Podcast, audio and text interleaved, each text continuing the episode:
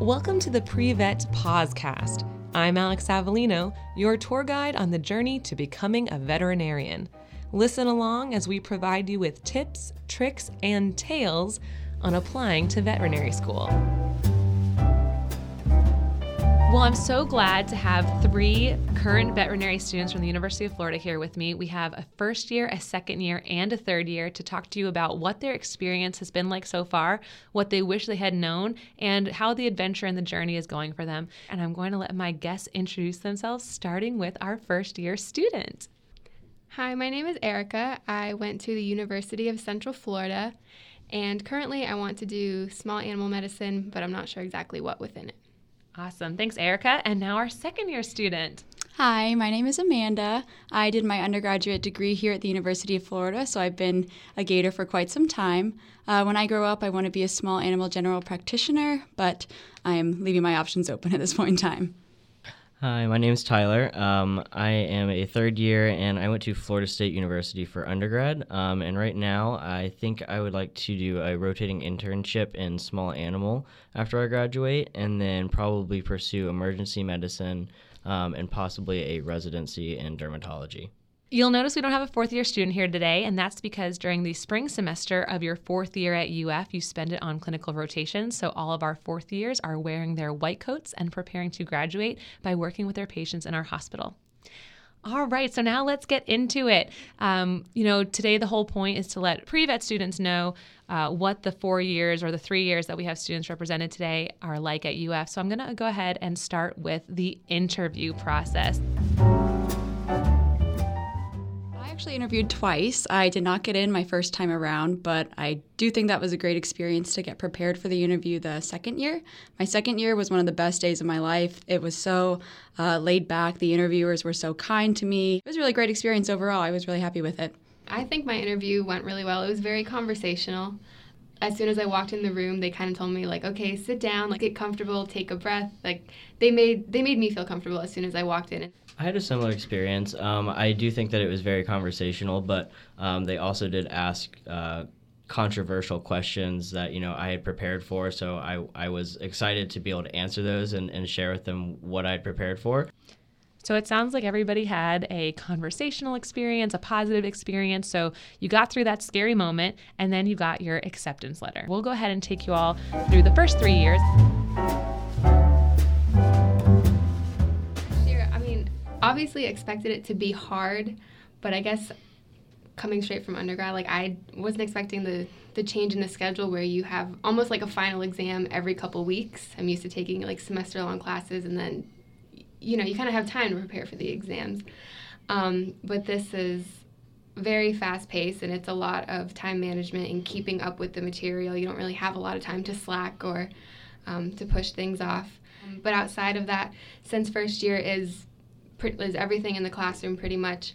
Um, I've gotten involved with clubs and organizations outside of the classroom. That's allowed me to get some actual like hands-on experience. So with Operation Catnip and volunteering with the Shelter Med Club and Project Heal, I've gotten to do things such as like perform my first neuter, which was really cool to do. Like the first semester of my first year, I wasn't expecting to get that in. So it's really it's been a roller coaster, but I've I've loved it so far. Yeah, I'm glad, Erica, that you brought that up. So, UF has a very interesting schedule where we will provide many classes each semester, but on a very uh, quick timetable. So, the great thing about that is, you know, you don't have to wait till the end of the semester to take all of your exams. You'll take them every few weeks, which is intense because you're learning it quickly. But then once you're done, you are done. So, Amanda, let's come to second year. So, second year, I hear, is pretty intense. What is the difference between first and second year?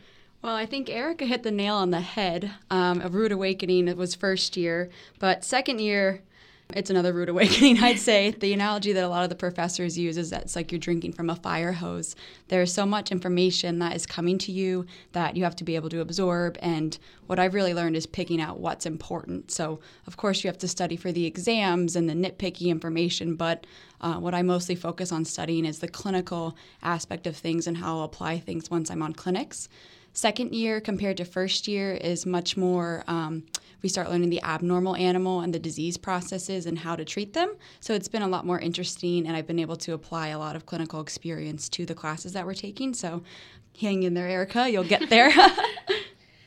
Tyler, tell them and tell our audience what clinics are like. As you can imagine, um, applying everything you learn first and second year is it's it's a lot of information to try and absorb and then apply. Um, but it's uh, it's a learning process in every rotation. So it's every rota- you, most rotations are two weeks long, um, and usually the first couple of days is spent trying to figure out the rotation and kind of how each doctor works and what information is most important to them. The doctors really allow you to um, be the doctor and formulate plans and treatments and making decisions whether and, and learning if those decisions are something that's you know the right one or the wrong one. I know if I were a vet student, I think I'd like clinical the clinical rotation is the best.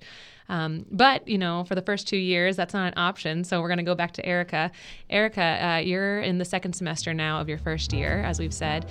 Uh, talk to me about what students can do before they get to vet school to prepare for the change.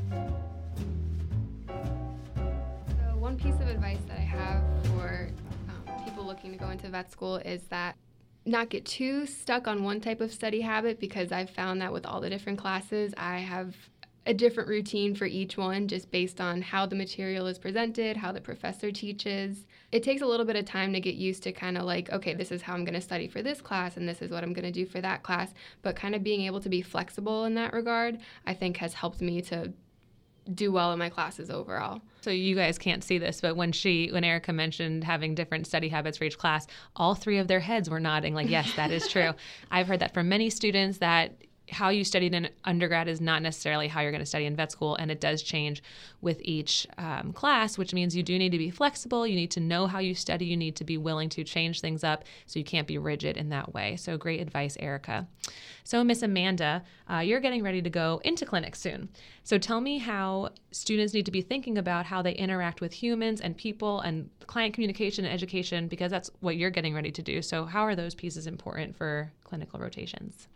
Well, um, believe it or not, the clients pay the bills and walk your pets through the door. So we have to be able to talk to clients and be able to um, extract information from them in a way that you can apply it to the patient at hand and figure out what's actually going on.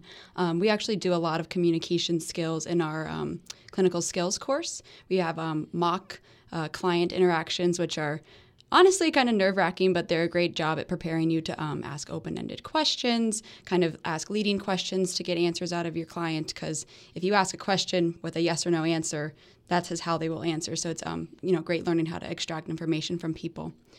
Yeah, that's a great point. So what, let's go ahead and give an example of uh, questions right now, Amanda. So um, pretend I'm a client, would you? And go ahead and ask me a closed-ended question so our audience would know what that would look like. Um, has Fluffy been vomiting?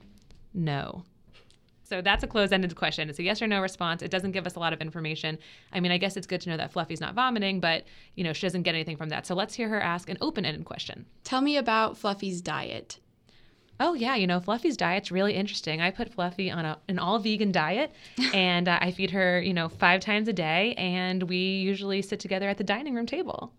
So that told her so much more, didn't it? It really gave us an interesting look into Fluffy's lifestyle at home. So open-ended questions are your friend. You know, we've talked a little bit about what the three years look like at vet school and some of the highlights are that you know we have an interesting curriculum and you have opportunities to go and work in the hospital. But now let's talk about some fun things.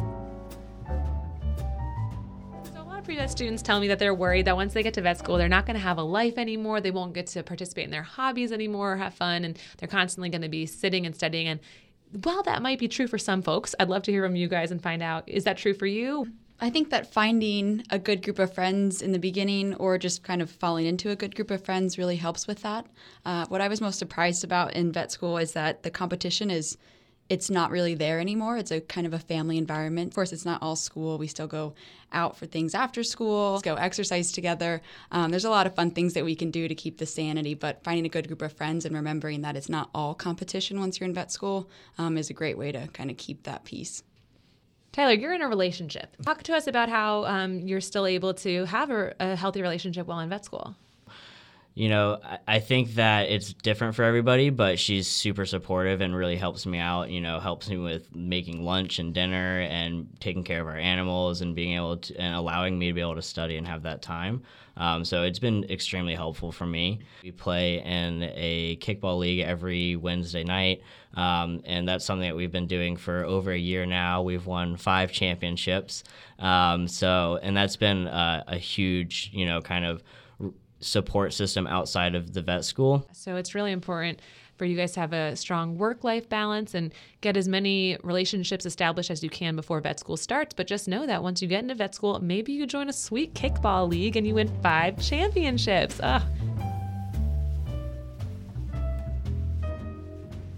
Now, I want to know what you wish you guys would have known as pre vet students. Um, I wish someone would have told me that even though it's going to be hard, it's no longer this amount of grueling information. Um, like for me, when I was in undergrad, I thought that physics and biochemistry were the hardest classes ever. Once you get to vet school, you're learning all about something that you really enjoy. So I wish someone would have just prepared me for that and um, told me that it wasn't going to be as stressful. It's, it's stressful as you make it. One piece of advice that I have is to make sure to take the time to build relationships. Don't just focus on like your grades and kind of like your resume, but build those relationships with your peers, your friends, your employers, um, anything, because ultimately they're going to be the ones that are helping you throughout this journey. Um, I think the best piece of advice I could give is to remember that everything that you're learning or experiencing is going to be applicable uh, later on in life. Um, so I was a, a manager at Panera Bread actually during undergrad. Um, so I got tons of great customer service experience. Being a manager and dealing with a lot of not so happy clients um, has really helped me out when I'm dealing with giving not so good information to, to people. Um, so definitely keep that in mind when you're, you know, working somewhere or learning something that you think is not going to be very helpful. Um, remember that it's not necessarily the information, but sometimes what you gain from that. I did not know you were a manager at Panera. That really suits you. I can see it. I can see it. Going off what Tyler said, um, one of the best pieces of advice a mentor gave me was that you're no longer studying for tests, you're studying for your career. So everything that you're doing is preparing you to be the best veterinarian that you'll be able to be. Yeah, and I think so. Tyler bringing up that he was a manager at Panera, to me, that's something unique. So, what was unique about your ladies' applications that you think? Because a lot of times pre vet students think, oh, I'm not going to list this on the application. It has nothing to do with vet school. And so, Tyler could have been like, well, you know, soup doesn't have anything to do with vet school, soups and salads. But guess what? That customer service experience really counts. So, what on your applications did you maybe consider not putting on there and then you did and you're glad you did? Um, I actually volunteered in a human hospital. I wanted to be a human doctor, let's say that, um, when I was in high school. So I had an outrageous amount of hours that uh, was kind of a good explanation as to why I didn't have as many veterinary hours. So I think that if you had a passion prior to vet school, putting that on your application and being able to explain it is, you know, a great way to show how you made your way to vet med or, you know, what you liked about the other field or didn't like and kind of got here. I think it's great that Amanda uh, tried human med and found out that, you know, humans are gross and she wasn't into it. Are going through your vet school and pre vet journey, you're going to hear a lot of stories from different folks. And sometimes the stories on paper don't make sense. It didn't make sense how they got here. And that hopefully will give you encouragement that there's no right way and there's no one path to get here. Can you paint a picture about what vet school is like or compare it to something where people can be like, oh, vet school is like this? I think that it's kind of like a nine to five job, but it doesn't end at five. Um, you are in class for most of the day, at least currently. Um, Erica and I are.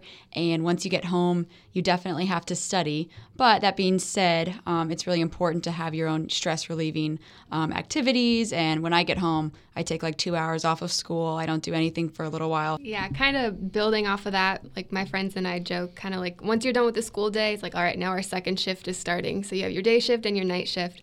So you feel like you're constantly going. Um, but also, you do have to kind of take time for yourself. So you, at least three, four times a week when I get home, I make it a point to go and take my dogs on a long walk. That's kind of like my break for when I get home.